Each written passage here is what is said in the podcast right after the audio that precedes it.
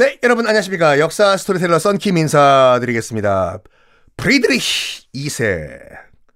자, 이제 뭐 평화협정 끝난 다음에 예루살렘에 이제 왕관 한번 쓰러 왔는데 파문당했잖아요. 그래서 이제 미사 성묘 교회에 이제 미사할 때 들어가려고 했는데 기사들이 말렸지 않습니까?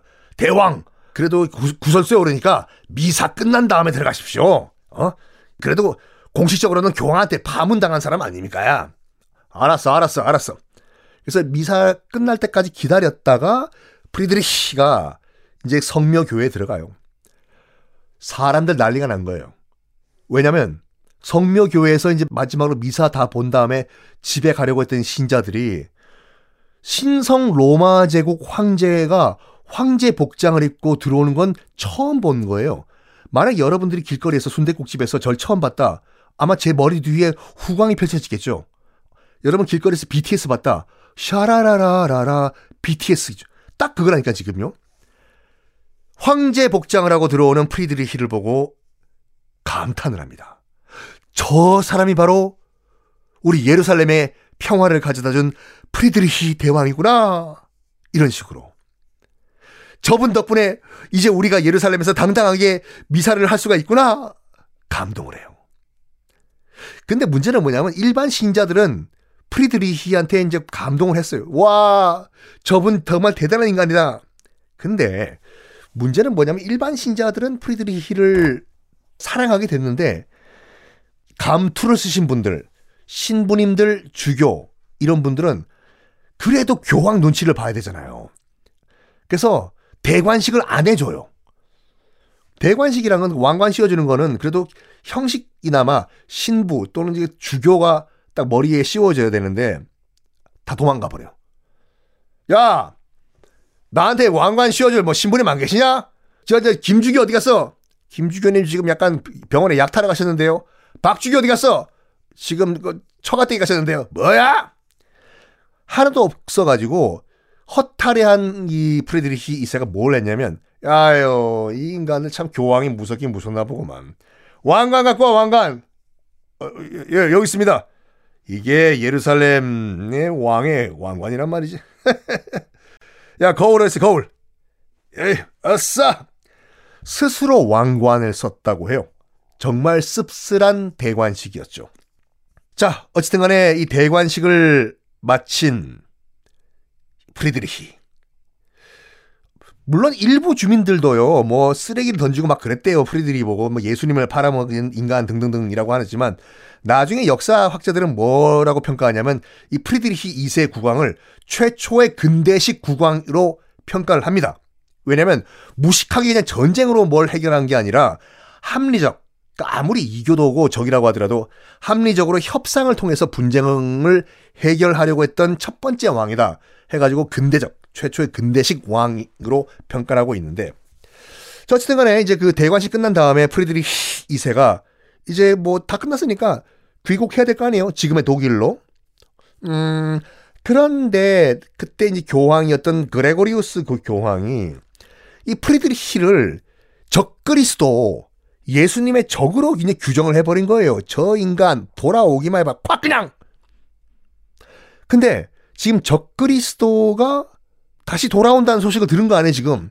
저 적 그리스도 예수님의 적 어? 지 맘대로 왕관을 쓰고 말이야. 어? 내가 가만두나 봐라. 음, 그래가지고 교황 군대가 물론 당나라 군대 오합 시절이었지만 프리드리히 영토 안에 들어와 있는 상태였어요. 이 소식을 또 프리드리히가 들은 거예요. 그때부터 고민에 빠져요. 아, 저 교황 저 인간 진짜 어우. 어떤 고민이냐면 지금 이슬람 신자는 단 한 명도 안 죽이고 평화롭게 예루살렘을 탈환하고 의기양양하게 돌아가고 있는 길이잖아요. 그런데, 그런데 기독교의 땅인 자기 영토에서 다른 군대도 아니라 교황의 군대를 죽인다? 이거는 점점점점점 아닌데 아니옵시다 이거예요. 당연히 여론의 악화를 떠나가지고 나는 기독교 역사가 계속되는 한 정말로 적그리스도로 찍혀버리는 거거든요. 교황 군대를 상대로 싸워가지고 교황 군대를 죽인 거 아니에요. 아, 어떡하나, 이거야. 지금 어차피 난 고향에 돌아가야 되고 고향에 돌아가면 지금 교황의 군대가 분명히 죽치고 있을 거고 어? 내 군대랑 분명히 무력 충돌이 있을 건데 아 이거 어떡하지 어 그런데 일은 아주 쉽게 해결이 됩니다. 뭐냐면 프리드리히 군대가 프리드리히 군대가 지금 현재의 독일 땅 신성 로마 제국에 도착했다는 소식을 듣는 순간 교황의 군대는 알아서 도망을 가버려요. 왜냐? 교황의 군대라고 해봤자 제대로 훈련도 안 받은 그냥 오합지졸이었다니까요. 전쟁을 안 해본 군대는 군대가 아니에요. 지금 이 방송을 여러분들이 언제 듣고 계시는지 모르겠지만 지금 러시아군 있지 않습니까? 러시아군이 우크라이나에서 그 여러 가지 설들은 나오고 있지만 미국 측에서는 7천 명 이상이 사망을 했다고요. 전사자가 러시아군이 7천 명. 7천 명은 지금 현대전에서 엄청난 수의 전사자예요. 왜 세계 최강의 러시아군이 그렇게 우수수 무너지냐? 러시아는요, 군대의 숫자는 막강하고 뭐 무기도 막강한 군대지만 마지막으로 전쟁을 해본 게 1979년도예요. 러시아가. 그 아프가니스탄 침공 그때. 전쟁을 안 해보고 훈련을 안 받은 군대는 군대가 아니에요. 하여간 지금 이 교황 군대도 마찬가지였어요. 하지만 프리드리히가 이끌고 있던 군대는 최정의 독일군이었거든요. 창을 놓고 도망가 버려요. 이거로 알아서 문제가 해결이 됩니다. 나 프리드리히가 뭐 하냐면 일단 돌아왔다고 인사를 하러 가요. 교황과 화해를 해야 될 거 아니야. 어쨌든 잘 살아가려면요. 그래가지고 음 교황청을 가요. 교황청 가가지고 인사를 드리겠다. 가요. 갔는데 말인지 인사를 드리러 갔다 그러는데 무력 시위를 해요. 프리드리히가 자기 군대를 가지고 교황청을 삥 포위를 해요. 포위를 한 다음에 문 열어!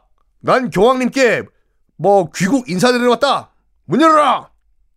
근데 교황청 안에 있는 교황은 아달달달달달달달달달 까딱 잘못해가지고 지금 프리드리히가 뭐 잘못 먹어가서 뭐 안 나와 문 안 열어? 교황청을 향해서 화살 발사! 그럼 자기 죽는 거예요. 근데 교황이 일개 국왕 황제한테 또 고개를 숙일 수는 없는 거지 않습니까? 그래가지고 뭘 하냐면 참 프리드리가 협상은 잘하는 것 같아. 명분을 교황한테 줘요. 밖에서 이런 말을 해요. 교황님, 저 프리드리히 귀국 인사 왔습니다. 왜 제가 여기까지 왔는지 아세요? 교황은 태양이고 자기는 달이다. 라고 딱 얘기를 해요. 그 말은 뭐냐면 나는 평생 당신의 신하다. 라고 공개적으로 얘기를 해버린 거예요. 명분 준 거예요, 명분. 문 열어라고 교황청. 자, 이때 교황은 이런 말 하죠. 참, 교황 그레고리우스가 무슨 말 하냐면, 로마 교회는 순종하지 않은 아들이라고 하더라도 귀환했다면은 하나님의 넓은 가슴으로 진심으로 환영한다. 한때 이단아가 됐던 프리드리히 황제가 드디어 하나님의 가슴으로 들어와서 올바른 길로 들어온 걸 나 교황은 진심으로 환영한다. 하하하. 라고 해서 끽 문을 열어줘요. 이게 1230년 9월 1일이었거든요. 그리고 프리드리히 국왕이 그레고리우스 교황을 서로 안고 키스를 하는 것으로 화해를 합니다. 자, 화해를 했지만 뭔가 이 뒤끝이 있던 교황은 뭘 했을까요? 다음 시간에 공개하겠습니다.